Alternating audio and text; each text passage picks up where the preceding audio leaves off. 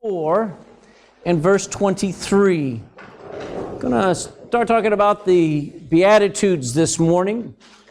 In Matthew chapter 4, we're going to read verse 23 into chapter 5 and end in verse 3. So 423 to 5 3 as we read together aloud. Matthew chapter 4, verse 23. When you found that, hope you brought your Bible here. This is Bible Baptist Church, by the way. Matthew 5, 4 23. Let's begin. And Jesus went about all Galilee, teaching in their synagogues and preaching the gospel of the kingdom, and healing all manner of sickness and all manner of disease among the people. And his fame went throughout all Syria, and they brought unto him all sick people that were taken with diverse diseases and torments, and those which were possessed with devils, and those which were lunatics, and those that had the palsy, and he healed them. And there followed him great multitudes of people from Galilee, and from Decapolis, and from Jerusalem, and from Judea, and from beyond Jordan. Now in chapter 5. And seeing the multitudes, he went up into a mountain. And when he was set, his disciples came unto him. And he opened his mouth and taught them, saying, Blessed are the poor in spirit, for theirs is the kingdom of heaven. That's where we'll stop. Let's pray. Father, as we begin to look at these uh, teachings of Jesus, I pray that we would catch our breath and then let it be taken. Lord, I pray we just fall in love with just the awesomeness of what this kingdom represents and the fact that we're invited to be a part of it. Lord, I ask you to now meet with us and rebuke the devil and just make it so that it's a time just with us and you. May we all hear you, God. May there be no sin, no, uh, uh, uh, no, uh, nothing clogging between us and hearing your word this morning so that we can act upon it, so we can obey it, so that we can enjoy it. And I pray, Lord, for those who are in here and have never received Christ. They come to church, and I'm so glad they're here. And they put on a good show, but in their heart of hearts, they are as empty and as dark and as lost as can be. And that's not my judgment. It is the Word of God that says that Christ Jesus came into the world to save sinners and there's none of us who could say anything else except, but we are chief of sinners. So please help somebody to realize you love them, you died for them, and they can be born again if they would cry out to you with all their heart. Oh Lord, please bless our, our time today in your word. In Jesus' name, amen. you may be seated. All right, I want to rapidly go through some beginning thoughts here. We just read there in Matthew chapter 4, Jesus has just passed the most impossible of tests that any human could ever endure. I don't know if you've gone four days without eating. How about 14 days? Let's try 40 days without eating. Can you imagine how weak you might be? But he not only was staying away from food, he stayed away from all support, all encouragement. He was alone. And there, in incredible physical weakness, he was aggressively tempted and pressured to the very core, not by some demon, not by some television program, not by some influence, but by the devil himself. No human has ever faced such a level of pressured temptation and yet not wavered, except Jesus of Nazareth. He then, after that, he comes back into the region that we know as of Galilee, and throughout all the towns and the villages, he begins to preach something called the kingdom. And he said, the most amazing things he says, it's coming back. He says it's almost here, it's at the door, it's just outside, ready to come in. And that excited everyone. The crowd said, Kingdom, the kingdom is back. And thousands of them gathered around him to hear him as he taught about it.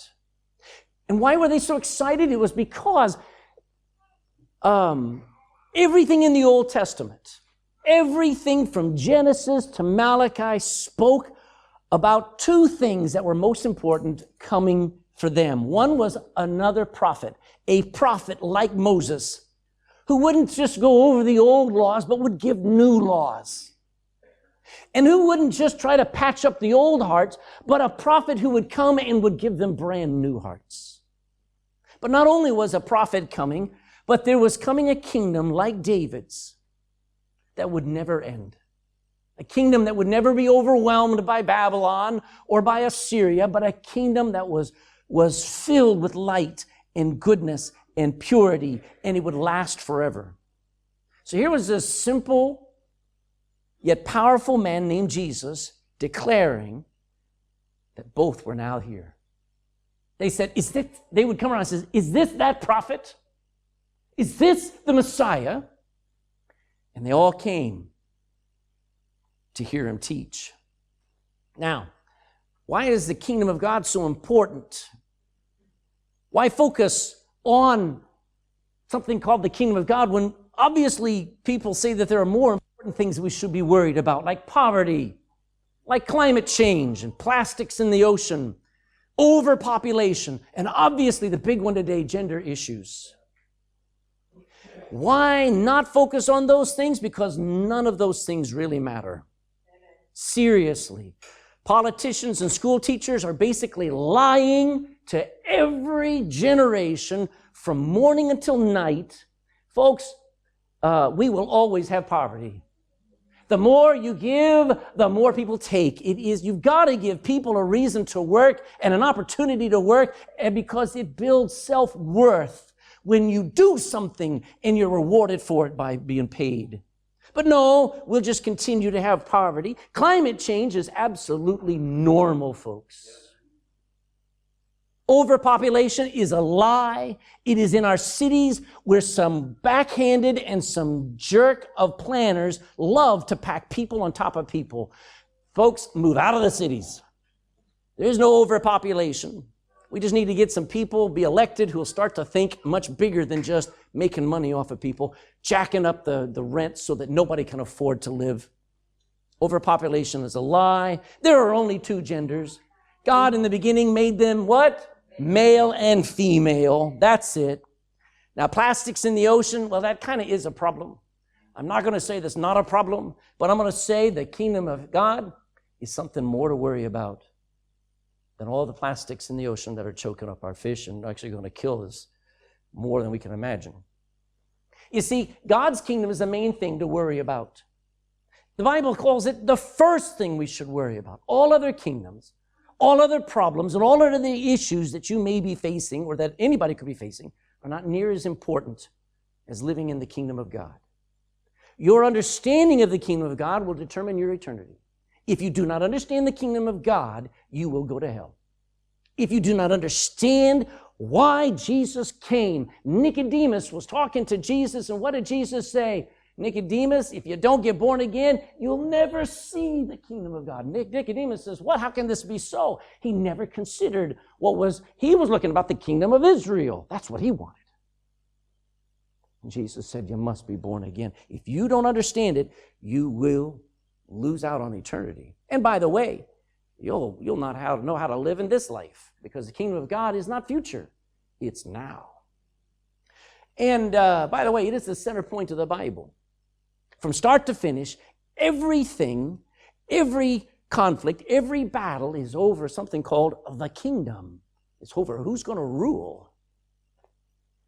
So, what is the kingdom of God? I introduced this thought to you last week on a Vision Sunday, but I want to sort of just really help you understand when we say the kingdom of God, and I got all kinds of things, we got all year to learn this thing. So don't say, well, I still don't get it, because bit by bit, you'll start to see the difference between the kingdom of God and the kingdom of heaven, the kingdom of darkness and the kingdom of light. You'll understand the kingdom that's the everlasting kingdom, which is way out there in the future that will never end, and you'll understand where the kingdom of Israel fits. All of these kingdoms are part of God's plan. You just got to make sure you're in the right one. So, starting off here, what is the kingdom of God? Whatever it is, it is what Jesus said we desperately, desperately need to, to seek after. Let's see if we can remember Matthew 6 33. Can you say it with me? But seek ye first the kingdom of God and his righteousness, and all these things shall be added unto you. So to seek it first means you should find, you should find the kingdom of God before you find a mate. You should understand and have and own the kingdom of God before you decide a career. Or else everything that you know and everything that you want to make you happy and everything you know you need to make you happy is going to slip through your fingers like sand. And your life will be a waste. You need to desperately seek after it. Secondly, whatever it is, according to Jesus, it is the theme of his message everywhere you went. I say Mark 1. I'm going to take you to Luke uh, chapter 8. Luke chapter 8 and verse 1. Luke chapter 8 and verse 1. The kingdom of God, whatever it is, I'm going to tell you what it is in a moment, is the central theme of Jesus' teaching everywhere he went. Not the kingdom of you, not the kingdom of me, not the kingdom of the church, not the kingdom of Rome, not the kingdom of or empire of anything. The kingdom of God. Look at Luke chapter 8, verse 1. It came to pass afterward that he went throughout every city and village, preaching and showing the glad tidings the good news, the gospel of the kingdom of God, and the 12 were with him. Everywhere he went, it was the focus of his teaching. So, what is his kingdom? It is not of this world. You can't find it here. You're in Luke, go to John chapter 18, Gospel of John chapter 18, and verse 36. John 18, 36, Jesus is standing before Pilate. Pilate has him in a corner. He's about to, he's about to call forth for him to be crucified. He says, You got one last chance. Tell me about your kingdom. You, you, you, you're, you're trying to take over, aren't you? In verse 36, Jesus answered, My kingdom is not of this world. You ought to circle that, underline that. If my kingdom were of this world, then would my servants fight that I should not be delivered to the Jews. But now it is proven that my kingdom is not from hence. So, it is not of this world. We'll call it this, it's out of this world. You can't find the kingdom of God here. Secondly, it is not physical or visible. Two verses. You're, you're, go to Luke chapter 17 first. Go back to the left, back to Luke chapter 17, verse 20. Luke 17 and verse 20.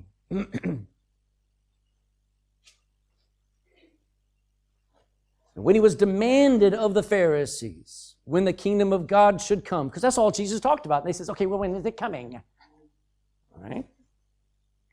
He answered and he said, The kingdom of God cometh not with observation. Been there, watched people get saved, and I've never seen the kingdom of God come in their life, but I knew it was there. You can tell it. I also could tell you when it's not there. But it doesn't come with observation, okay? There's no halo that appears over their head. There are no angels that appear uh, on the corner of the house singing. Or You don't see the kingdom of God come with observation. Verse 21 Neither shall they say, Lo, here, or Lo, over there. For behold, the kingdom of God is where? All right, it's invisible, it's inside you. So it's not physical or visible. Third, it is mysterious. It is a mystery to the world. Go to Mark Mark chapter 4. Back to the left some more. Mark chapter 4 and verse 11.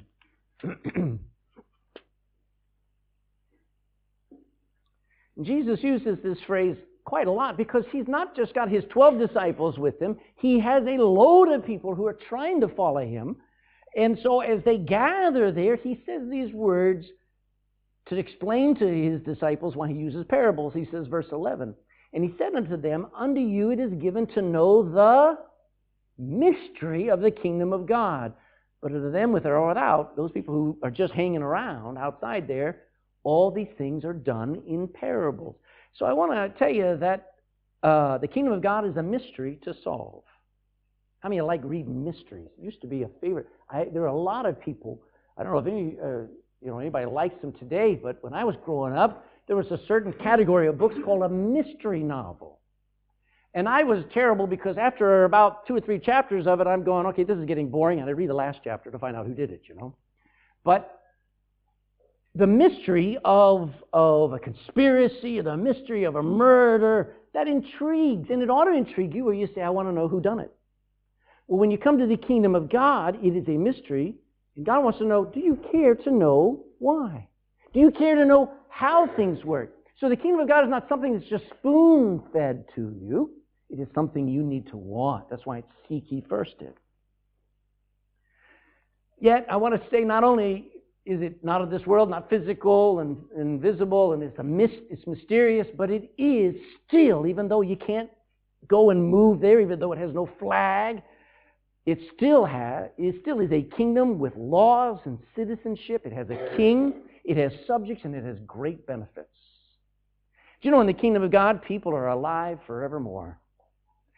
In the kingdom of God, people enjoy life even though they find themselves in prison, even though they find themselves in, in, uh, uh, uh, in, in, under persecution, even though they find themselves with their health failing and they're uh, bedridden.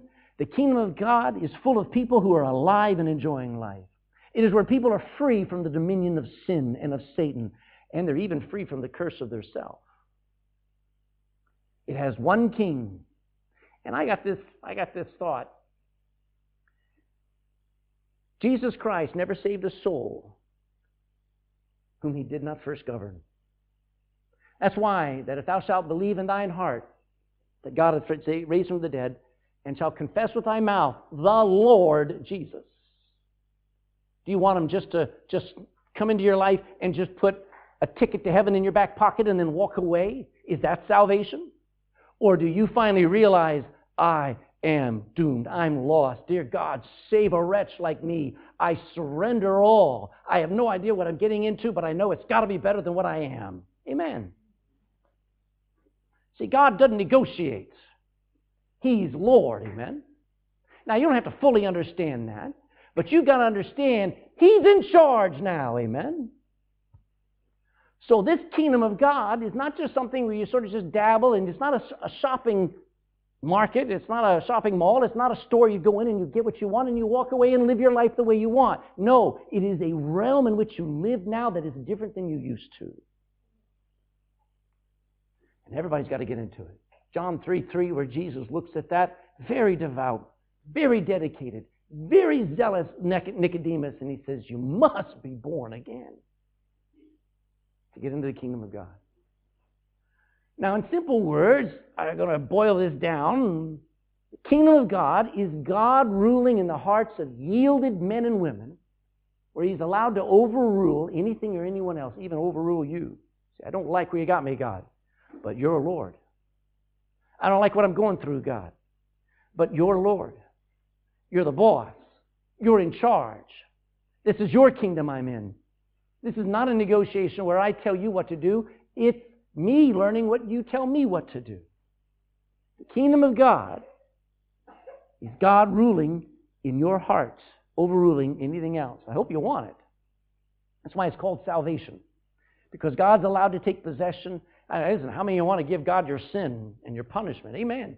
But you're actually not just giving him your sinful record, you're giving him your life. By the way, under his rule, I'll tell you a little secret you're finally blessed. That's why chapter 5, what are the words that you hear over and over and over? Blessed. Blessed are you because you're finally in the right kingdom. so, what are the Beatitudes? When we get to Matthew, go back to Matthew chapter 5 now. When we get to Matthew chapter 5, we're in something called the Beatitudes. It's been called lots of different things. I like the be attitudes, things you're supposed to be with an attitude. Most everybody I know has an attitude, but not the right one. But what are they? Well, these are the beginning truths about the kingdom of God. When Jesus is teaching in, in chapter 4, we read, he went everywhere teaching about the gospel of the kingdom. And then chapter 5, we hear him. It's the greatest sermon ever preached. And believe me, he didn't just preach it once. He would preach it one day on the top of a mountain to 10,000 people. Another week, he'd be teaching in a plain in Luke and be teaching to another 10,000 people. He taught this everywhere he went. And they are the beginning truths that are out of this world. doesn't come from any culture. You know, uh, we all come, all of us in this room, we've got at least 25 different cultures we come from. But you know what? The kingdom of God has its own culture. And I adapt how I live to the kingdom of God. I don't, don't, don't just say, well, I've got my culture, he's got his culture. That's, that's not how a Christian lives. A Christian lives by being like God, by like how God designed us. That's why when, when there's a call for us to assemble for prayer, we all come. Not because it's a cultural thing, but because it's a Christian thing. So why do we tithe? Not because it's what we do. I mean, if your if your um, uh, accountant looks at your uh, um, your finances and he looks and he goes, "What is that? What are you doing with all that money going to church?" There, you look and says, "Because I'm in the kingdom of God." It's not my culture that I, I worry about, it's the kingdom of God I worry about. So these are the things that don't come from our culture. They don't come from a science book, they don't come from religion. They're out of this world. They are the opening of our eyes to what it's like in the kingdom of God. And Jesus devotes three chapters to telling us what it's like in his kingdom. Secondly, they are the attitudes of a follower of Jesus. They are third, they're how we are to live now, right here and now. These are not things that we'll live when we're in heaven. How many of you know we will, we will be nice in heaven? How many of you know that we will be nice in heaven? How many of you know that? Come on. We will all be nice in heaven. Amen? Jesus didn't say, Blessed are ye when you get to heaven. No, he says, Blessed are you when you're nice now. Amen? So the Beatitudes are for here even though I live in Ireland, I'm a citizen of a third country. Now, I've got citizenship from America, I've got citizenship in Ireland, but I have a third citizenship which overrules all. And that citizenship decides how I react now. Now, the opposite of beatitude, are you ready? Oh, I'll tell you that in a second. Let me tell you what it means. Beatitude means blessings. These are the blessings of, of being in the kingdom. It is the benefits of being in the kingdom, the happiness, the beauty. So when you hear Beatitudes, these are amazing things that we're going to talk about. But what's the opposite of Beatitude? Misery. So I hope you realize how important it is to learn these because the only alternative, living in ignorance to the Beatitudes, is how you already are miserable. I'm going to say two last statements about this before we get into the Beatitudes. Number one, they are not for everyone. When people talk about Jesus, and they talk about, oh, yes, I, I love the Beatitudes, don't they say that? But these Beatitudes were not written to busy company managers or successful football coaches or to ambitious politicians. They are written to those who gather at the feet of Jesus. Do you understand? You, you can try all you want and try to live by these Beatitudes and not go to church and not uh, read your Bible and not yearn to be like Jesus. And you know what? They will only damn you. You'll work on trying to make them more and more part of your life. Folks, if you're not in the kingdom of God, these things will do you no good at all. The Beatitudes were written for those who gathered at the feet of Jesus and they hung on every word. By the way, they're not a way to become holy. By doing these things, you're not going to be better or more, more closer to God than somebody else, like a lot of churches teach. They are written to people who are already born again. This is not a way to get saved. By being meek does not make you saved by, by being persecuted. No, you're persecuted because you are saved. You are, you are having to love your enemies because Christ has loved you. Amen? All right. Last hard thing about the Beatitudes, they are not easy to live by, even if you are saved. It is not easy to change how you view affliction, is it? Very hard to change how you view being afflicted, being hurt, being uh, uh, upset by someone else or by troubles. It also is not easy to change how you view success. There's not one of you in this room that if you accidentally, I hope it would be accidentally, won that 130 euro, 130 million euro lottery, on Thursday or Friday, if one of you ever did that, you know it'd be hard for you to look at it from the kingdom of God perspective. You'd be thinking about it going, man, is God looking down on me? That's how everyone in this room would think. It'd be very hard to change your view of success. Amen. If somebody phones you up and says, I know you're working for uh, the tire company, but we want you now to be the CEO of our company over here and make two million a year, you'd go, wow, I must be great. It is very hard to change how you look at both failure and success. The kingdom of God aims to change that, and it'll be some of the hardest things you ever do. You see, in the kingdom of God, everything's backwards. Everything is upside down. And I got news for you. No one's going to, you may like what I'm going to teach you during these next few weeks, but you won't live by what I teach you these next few weeks unless you desperately want to. And even those who want to live by these things will find them the hardest things to attempt because the devil won't let you. And your flesh won't like it. Your old nature will fight tooth and nail because it will cost you everything. I guarantee you it will be worth it. You see, these eight attitudes are the opposites of what the world would imagine a Christian or anybody should ever have as part of success. That's why I call them the great opposites of the Christian life. Jesus says it is awesome to be empty. Daily, it's okay to be sad sometimes.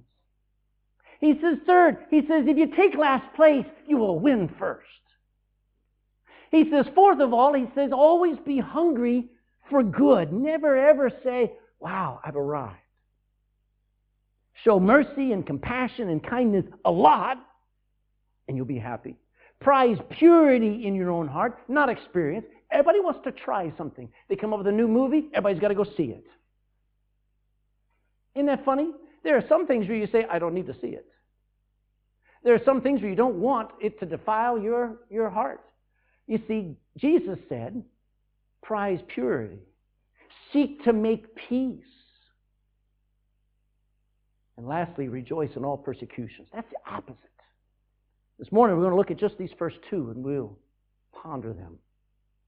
Why don't we pray again? I feel like praying. Lord, I ask that you would help us to be hungry for the kingdom of God.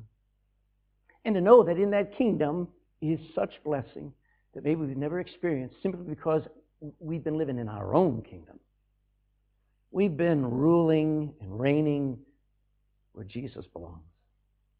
Really, we never really ruled. We were a puppet under the dominion of the devil, and we never were happy.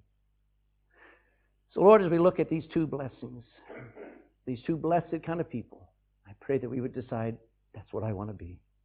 In Jesus' name, amen. So go to, uh, go to Matthew chapter 5. Let's read verse 2, 3, and 4. You don't have to read aloud. I'm just going to read. I'm going to read 2, 3, and 4. And he opened his mouth and he taught them, saying, Blessed are the poor in spirit, for theirs is the kingdom of heaven. And blessed are they that mourn, for they shall be comforted. We're going to look at those two this morning. And he uses a word there, blessed. It's throughout the Old Testament. You think the Old Testament is, is filled with cursed be, cursed be. No, blessed appears more times than that. God wants you happy. God actually has a way for you to be blessed. God actually has a way for somebody to actually just be overwhelmed with joy. So let's talk about the meaning of the word blessed. It's simply, it, it, usually everybody says, well, it means happy. And there's nothing wrong with saying, happy are the poor in the spirit, although there's a great contradiction. We'll talk about that in a second. But it means more than that. It means well off. Well off are the poor in spirit. Well to do. Helped are the poor in spirit. Encouraged. Rich are the poor in spirit. Thriving. Successful are the empty. Here's a great word for you fortunate.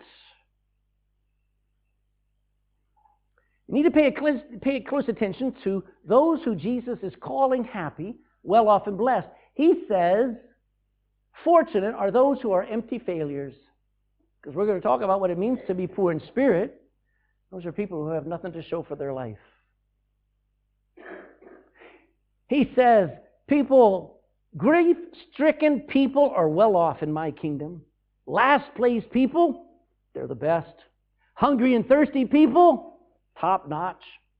Kind people, when you want to be a, a, a, vengeful and, and seek revenge, they're awesome. Clean people, they're at the top. Peacemakers, boy, they're my children. And hated people, wow, they're loved the most in my kingdom. Goodness gracious. The meaning of the word blessed turns everything on its head because this is impossible to enjoy unless you have a relationship with the king of that kingdom.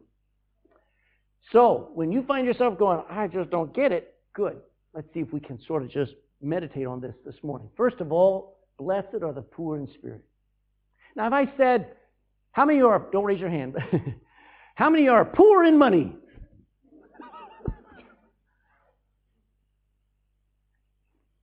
How many of you know somebody who's poor in love? What does that mean? They lack it.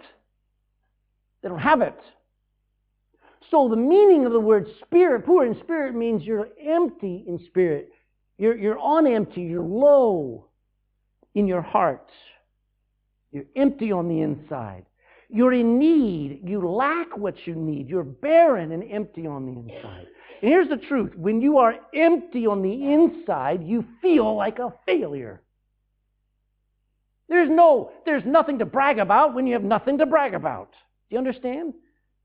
This, when it says, blessed are the poor in spirit, Jesus is picking, pointing at the very bottom of the barrel.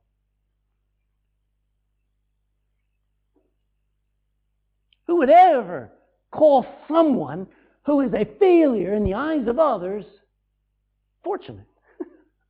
Jesus does. You see, how could anyone being empty be any good? Well, I'll tell you how. Because the kingdom right now is filled with broken, poor, empty people. That's what the kingdom of God is filled with. It's filled with those who have nothing to show for their lives, who to the world may look like a failure, but to Christ, because of faith in Christ, they are rich in faith, even though they can't move, uh, um, put two pennies together. We forget this. Only those who are poor on the inside, only those who have empty hearts and empty lives will be rich one day in the kingdom of heaven. Do you notice that? Look back there in Matthew 5, verse 3. Blessed are the poor in spirit, for theirs is the kingdom of all right, so the kingdom of God is not the kingdom of heaven. The kingdom of God is where I am now, and I may be poor now, but I'm going to receive, I'm going to win. I actually have one, a future kingdom called the kingdom of heaven. I, I'm empty now so that it can be filled later. The kingdom of God has to start with you at zero, or else it cannot begin. Does that make sense? You cannot come to God and say, I'm ready. I have done all the education. I've done all the work. I know what I'm getting into. I'm so smart. I'm so educated. I'm so religious. The Lord says, I can't do anything with you. Jesus said to, again, an old man named Nicodemus, you got to be born all over again and start as a little child. Amen? You're going to have to empty everything you think you know and say, I'm just going to believe the Bible now. Amen. The kingdom of God begins at zero with failures. Those of us who are poor on the inside actually are rich in the kingdom of God. You're rich in just being forgiven. Think about that. You have been moved from the kingdom of darkness into the kingdom of God's dear Son. That's a pretty big move, amen. I, I, I, I've got a mansion in heaven. I have been made new on the inside. That makes, that makes for a pretty rich person. On the outside, my body may be falling apart. Can I hear an amen? but on the inside, I am new. I will never die. I have new citizenship. There are people who've been waiting for years. Andrew and Jennifer have been waiting for, for uh, uh, I don't know how long. They've, they've applied. They're, they're going on waiting to be accepted as citizens of Ireland. There are other people who've been, uh, been striving to become citizens of Ireland for years. Let me tell you, I already have a brand new citizenship, and I got it the day I got born again. I'm rich. You know, those who are poor on the, on the inside are actually wrapped in the grace and the goodness of God every moment of their life because they decided they needed God. They couldn't just live on their own. They can't, they, they, they, they can't go a day without crying out to God saying, Help me, help me, help me. Amen. Now, the truths about our heart, I have some bad news for you, all right? You're in Matthew, go to Romans chapter 3. Romans chapter 3. All people are poor before God. Romans chapter 3 and verse 23.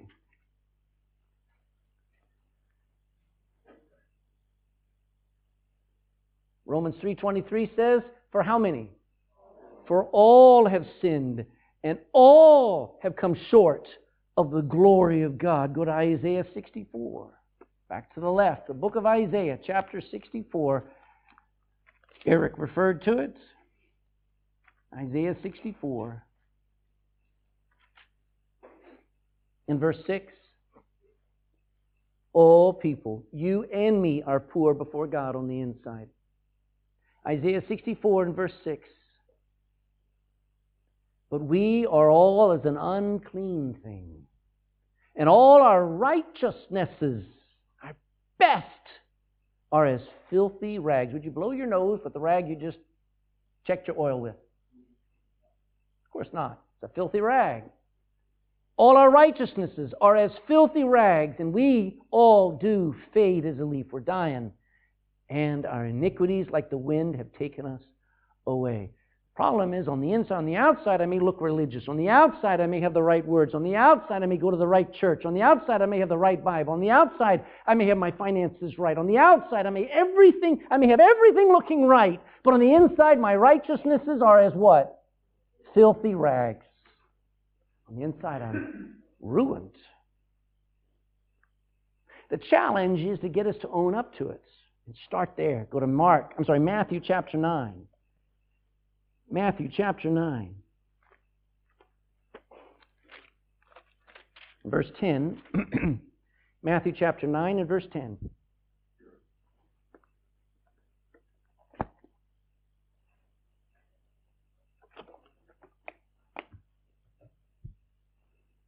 Matthew 9 and verse 10, and it came to pass as Jesus sat at meat in the house, behold, many politicians. Is that what it says?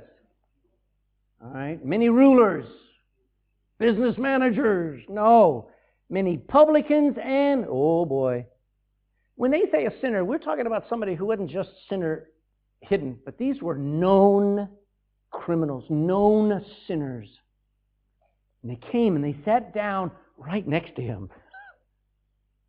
sat down with his own disciples. And when the Pharisees saw it, they said to his disciples, Why eateth your master with publicans and sinners. But when Jesus heard that, he said unto them, They that be whole, healthy, need not a physician, but they that are what? They that are sick. But go ye and learn what that meaneth. I will have mercy and not sacrifice. For I, Jesus says, I am not come to call the righteous, because there are none, but sinners to repentance. You know why most people don't come, don't, don't want to get saved? won't come and talk to the pastor and say, I need to get saved. Won't cry out to God and say, God, save a wretch like me. God, I don't know how, where else to turn. I don't know how to believe you, but I just believe you. You know why most people don't do that? Because they don't think they're wrong. They don't think they're sinful. They don't think they're empty. And, uh, and they don't even want to try to be empty. Go to Mark 7. Matthew, Mark, next book. Mark chapter 7, verse 21.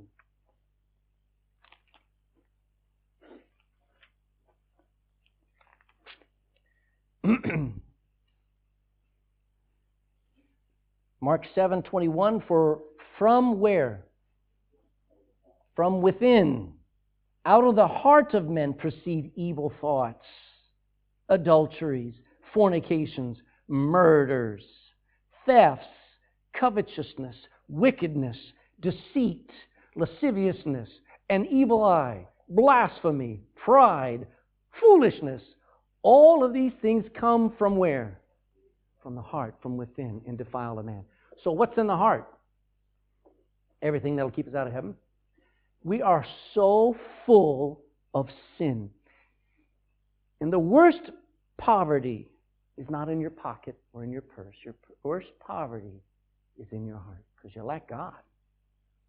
You know what repentance is? Some people have never con- contemplated the meaning of the word repentance, but we're going to learn it this year. Repentance is you letting go of all that is in your heart. You can't get rid of it, but you can let go of it.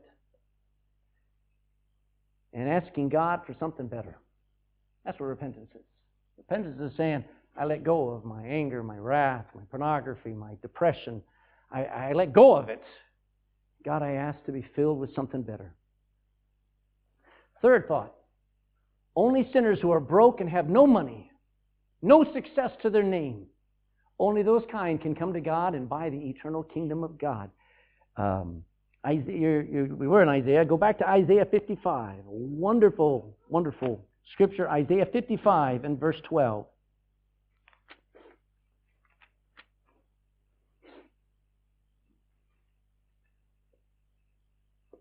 So the word ho is the old way of saying, hey, over here. Listen to me. Isaiah 55, verse 1. Ho, everyone that thirsteth, come ye to the waters, and he that hath no money. Is that poor? How many have no? I'm not talking about eight year olds, and usually eight year olds have more money than I did. Uh, but how many have no? I bet everybody's got some money somewhere. But here, the, the statement is to poor people. He says, He that hath no money, go ahead, come. Buy and eat. Yea, come buy wine and milk without money and without price. Wherefore do you spend money on that which is not bread? And you labor for that which satisfieth not. Hearken diligently. Eat that which is good, and let your soul delight in fatness, or we'd say fullness. You know, broke people can buy the kingdom by faith. Number four, God will only help and bless empty people. Hallelujah.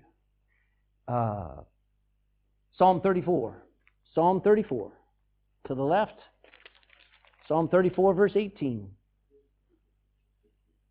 Because empty is where we must start. Psalm 34 and verse 18.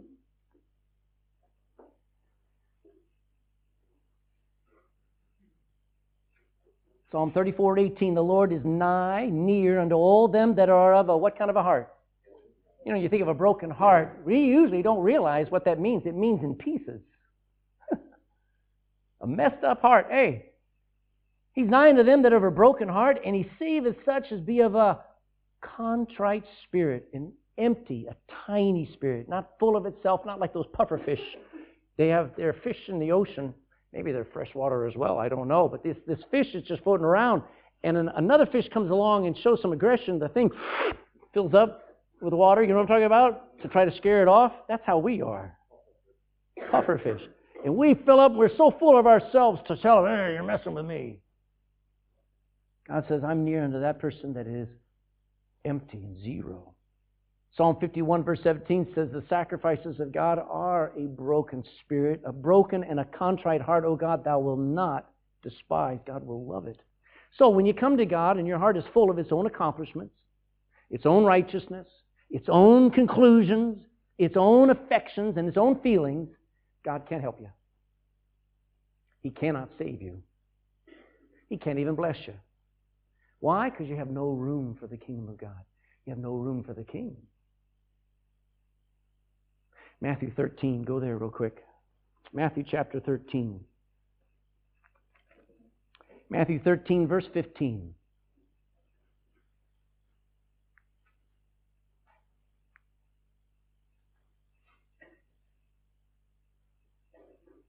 Start in verse 14. And in them, speaking of those who are hearing Jesus as he taught about the kingdom, and this may be true today. Matter of fact, I have just struggled with the concern that people are these verses in our church. Watch this. And in them is fulfilled the prophecy of Isaiah, which said, By hearing, well, ye shall hear, and yet shall not understand, and seeing ye shall see, and shall not perceive. Maybe they had PowerPoint back then. I don't know. Why don't they understand? Why don't they perceive? Verse 15. For this people's heart is waxed gross. How many went to a grocery store when you were younger? now they're all shopping markets. A grocery means it's full of stuff. And here, their heart is waxed gross. It's become full. Their ears are dull, bored of hearing. Their eyes, they have closed, lest at any time they should see with their eyes and hear with their ears and should understand with their heart and should be converted and I should heal them. Verse 16, but blessed, here's that word, are your eyes, for they see, and your ears, for they hear. God cannot bless you until you're empty. Until you look and you go, why don't I get anything out of church? I have blamed pastor all these years, but I found out the pastor's not the problem. I could be very boring, but the message is true. Amen? When you come poor in spirit, empty of yourself, empty of your goodness, then God can fill and will fill with blessings more abundant than you imagine. What does it say? Blessed are the poor in spirit, for theirs, to them belongs the kingdom of heaven, a kingdom that is priceless. Secondly, blessed are they that mourn. Go back to Matthew chapter 5. Verse 4 now. Blessed are they that mourn, for they shall be comforted. Now, people who mourn aren't just sad, right? You, met, you probably meet people who are sad all the time. But mourners are people who are overwhelmed with sadness. We use the word grieving. You ever hear anybody just sigh? That's a sign of grief. Grief is something we all run from usually. We can't live there. Grief just kills you.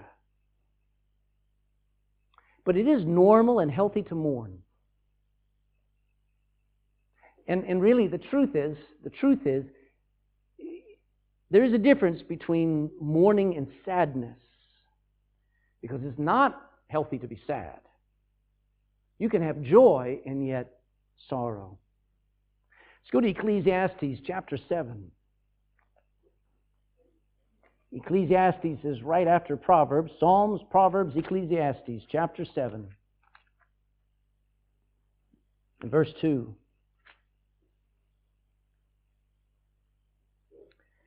Jesus says the kingdom of God is where grieving people can come and be blessed and comforted. Hallelujah.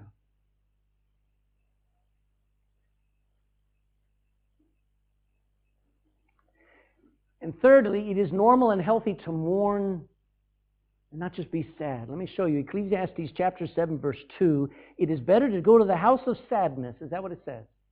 No, it uses a very specific word to a house of mourning than to go to the house of feasting. For that is the end of all men. Sorrow. And the living will lay it to his heart when you go to a funeral. Sorrow is better than laughter, for by the sadness of the countenance, the heart is made what? So the truth is, sorrow ought to make you better. It doesn't become someplace where you live. That's where depression takes over. You see the, the truth? So the right kind of sorrow, godly sorrow, the grief where you come into the kingdom of God and you're grieving, where's the one truth? The truth is you find comfort there. You don't live that way. You don't stay that way. Keep going. The heart of the wise is in the, is in the house of the mourning, but the heart of the fool is in the house of myrrh and laughter. Mirth and laughter. So blessed are they that mourn. God says mourning is important. It is absolutely normal and necessary to mourn the loss of someone in your family, say they died. Different people mourn different ways, but it is right and it is healthy. When somebody doesn't mourn, when somebody doesn't grieve over loss, when they, when they never deal with how they feel on the inside, they're actually hurting themselves. It's absolutely normal to grieve over the sin in your own life, too. One of the furthest things from most people's mind is ever grieving about their own sin.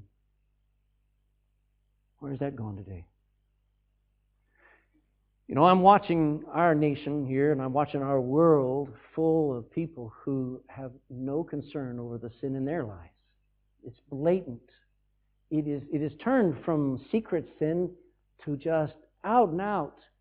They, they, the, our culture, the Western culture, is seeking to glorify every kind of sin that grieves me. It ought to make Christians mourn.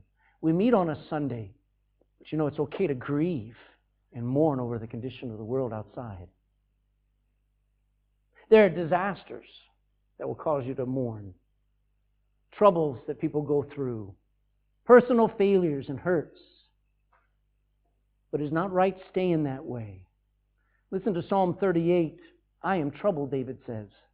I am bowed down greatly. I go mourning all the day long. I am feeble and sore broken. I've roared by reason of the disquietness of my heart, for I'm ready to halt, quit, and my sorrow is continually before me. You ever felt that way? That's why we're studying Psalms on Wednesday night, by the way, because that's life. And then verse 22 says, Make haste to help me, O Lord. Help me, O God of my salvation. He knows where to go. He knows what kingdom to live in, even though he's grieving. Romans chapter 14 is our memory verse for the month. Romans chapter 14 and verse 17. Jesus said, Blessed are ye who mourn, they that mourn, because of this verse. Romans 14, 17. For the kingdom of God is not meat and drink. It's not what you can hold in your hands. It's not what you can put in your mouth. It's not what can make you happy from this world. But it is righteousness and peace. And what's the third one? And joy. Blessed are they who mourn, because in the kingdom, coming into the kingdom and experiencing mourning, experiencing grief, experiencing sorrow, that's okay, because in that kingdom is joy. you know, in, in Christ's kingdom, and now, in the kingdom of God right now, we will mourn. There will be days you get up that you don't want to get up. There are going to be days where you feel like quitting. There will be days where you are made to quit. There are days where you are stopped and put into a hospital bed with no hope of ever coming out. There will be times where you are just broken, where you're defeated, where you try to do everything right and everything's wrong. You're going to need some place to go where you can find joy. The kingdom of God, that only place, folks. Because you turn to the pills, or you turn to the bottle, or you turn to Oprah Winfrey, try to encourage you, you turn to anything else, you will be sorely disappointed. Because in this kingdom, you won't stay mourning. I'll take you to a verse. Psalm 30, back to the left. Go to Psalm 30. In verse 4.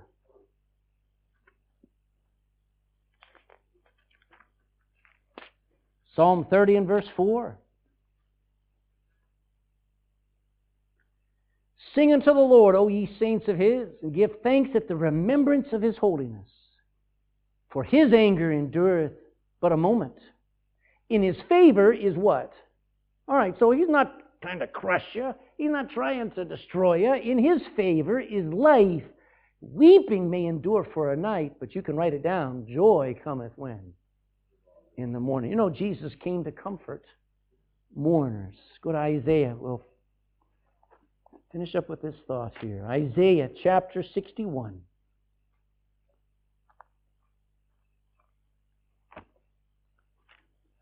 Isaiah 61 and verse 1. Jesus quotes these verses when he's in the synagogue in Luke chapter 4. Isaiah 61 verse 1 The Spirit of the Lord God is upon me because the Lord hath appointed me to preach good tidings unto the meek. That's that first one, isn't it? Blessed are the meek. Hello. He hath sent me to bind up the, what's the next one? It's the Beatitudes. Look at that. To proclaim liberty to the captives and opening of the prison to them that are bound, to proclaim in the acceptable year of the Lord and the day of the vengeance, the justice of our God to comfort all that what? Keep going, verse 3. To appoint unto them that mourn in Zion. Okay, so you're mourning. Okay, so you're at the end of yourself. So you want to quit. So everything's wrong. God is appointed to give unto you beauty for all your ashes. You know what ashes show? Nothing. There's nothing left. God can make it beautiful. Amen? The oil of joy in the place of mourning. The garment of praise to replace the spirit of heaviness. That they may be called the trees of righteousness, not the, the pit of death. The planting of the Lord that He, God, might be glorified. What an awesome, awesome verse. Isaiah 35, go back to the left. Isaiah 35 and verse 10.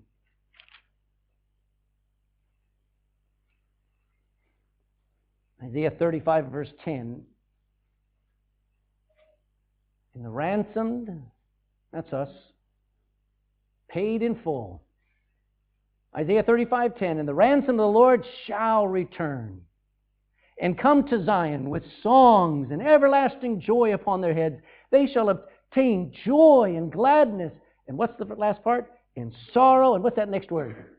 Not sighing like you, you, you, you just finished something hard, but sighing of, of mourning. And sighing, sorrow and sighing shall flee away. Revelation 21. Last verse. Revelation 21. And verse 4.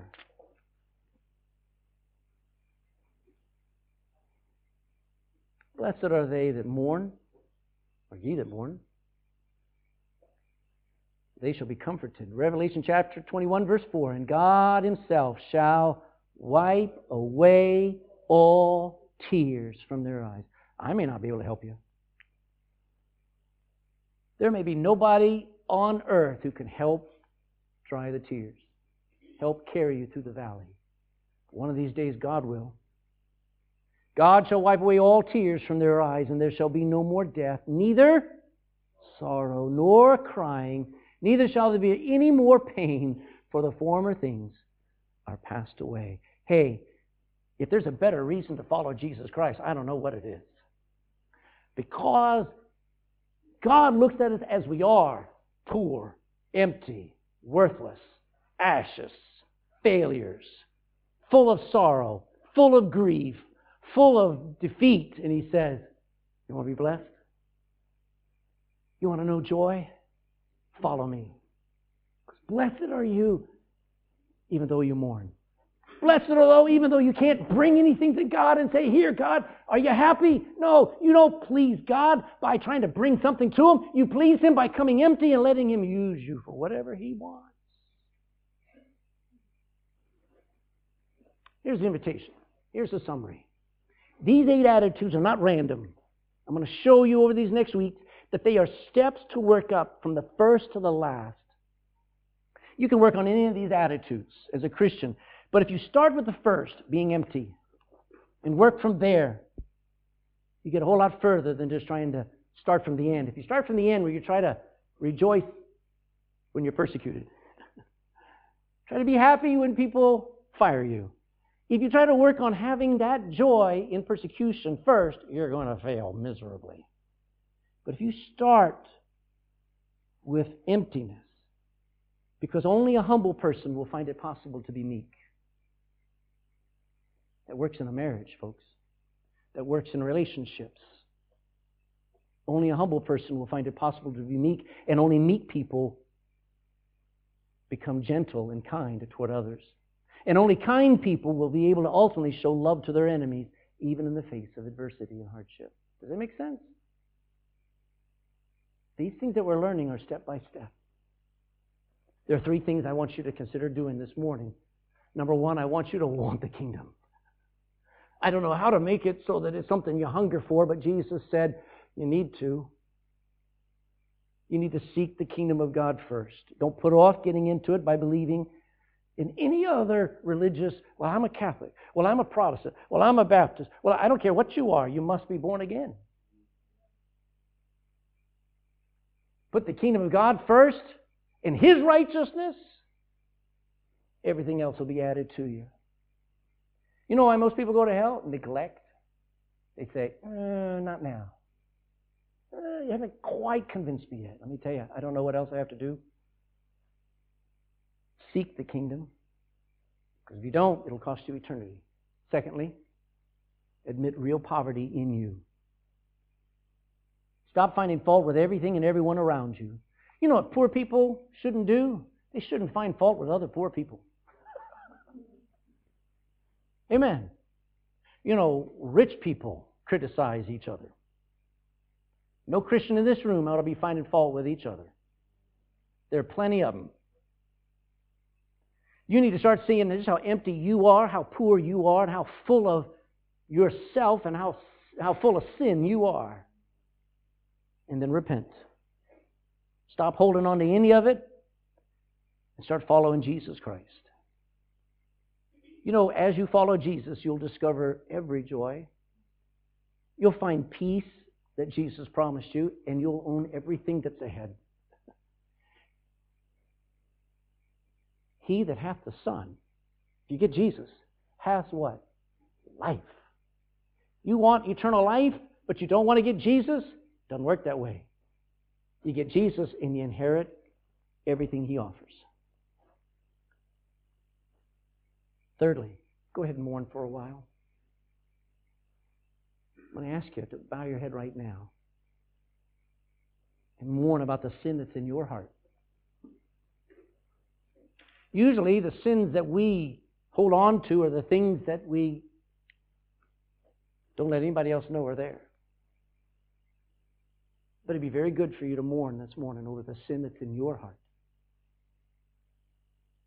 Mourn over the condition of your family, condition of your marriage. Probably not that great.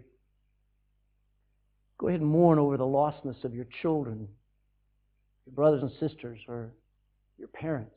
You know, you got a sneaking suspicion they're not saved. You ought to worry about it. You ought to grieve over it. I'm going to ask you to mourn for a little bit this morning over the condition of our nation, over just how hard people have gotten to the gospel. Go ahead and mourn for a while this morning. Because when we're mourning, that's where we will find that verse coming true. Blessed. Blessed because you will be comforted. Did you skip over your own sin? Did you worry about anybody else's sin? Don't do it. Mourn. Mourn. Take a deep sigh and say, Lord, I'm a mess. Lord, I'm here in church and I want an encouraging time, but I need to be honest. I need to be very sad about what's wrong in me. I'm not handling things right. I'm not living right. I'm not thinking right. I'm not loving right. And I'm sorry. So sorry, God. And I'm coming to you not defeated. I'm coming to you trusting that you're going to comfort me and you're going to fix me.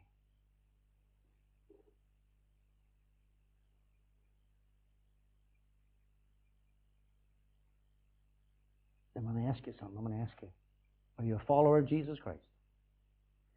Or are you a Christian only in name? You see, if you're a follower of Jesus Christ, these words resounded within you. They echoed of truth, and you said, Yes. But if you're not saved, it will be like what a waste. This didn't help me. It's okay. The devil would like to interrupt this. Just focus on this for a second. Look at me. No, don't look at me. Keep your eyes shut.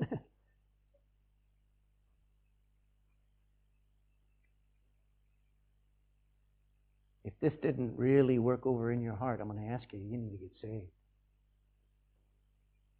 You need to get born again because you're not going to see anything that I say for the rest of the year until you're born again it is not possible for you to, uh, uh, to see, understand, perceive, and love these truths unless you're in the kingdom. I ask you, would you like to get in? All you have to do, not just believe like the devils, believe with all your heart that He wants to save you and that He died for you. And all you have to do is ask. Ask Him to save you now this morning. Ask Him to give you the kingdom because He will. He doesn't hold anything back. Father, bless the thoughts this morning. May we all seek with all our heart the kingdom of God. We want to, we want to be blessed. But you know what's funny? If I just get into the kingdom, then I am blessed. Even though I mourn, even though I'm empty, I found the blessing place. I pray somebody gets saved this morning and they, they, they determine it, they, they know it, and they get public about it. In Jesus' name, amen.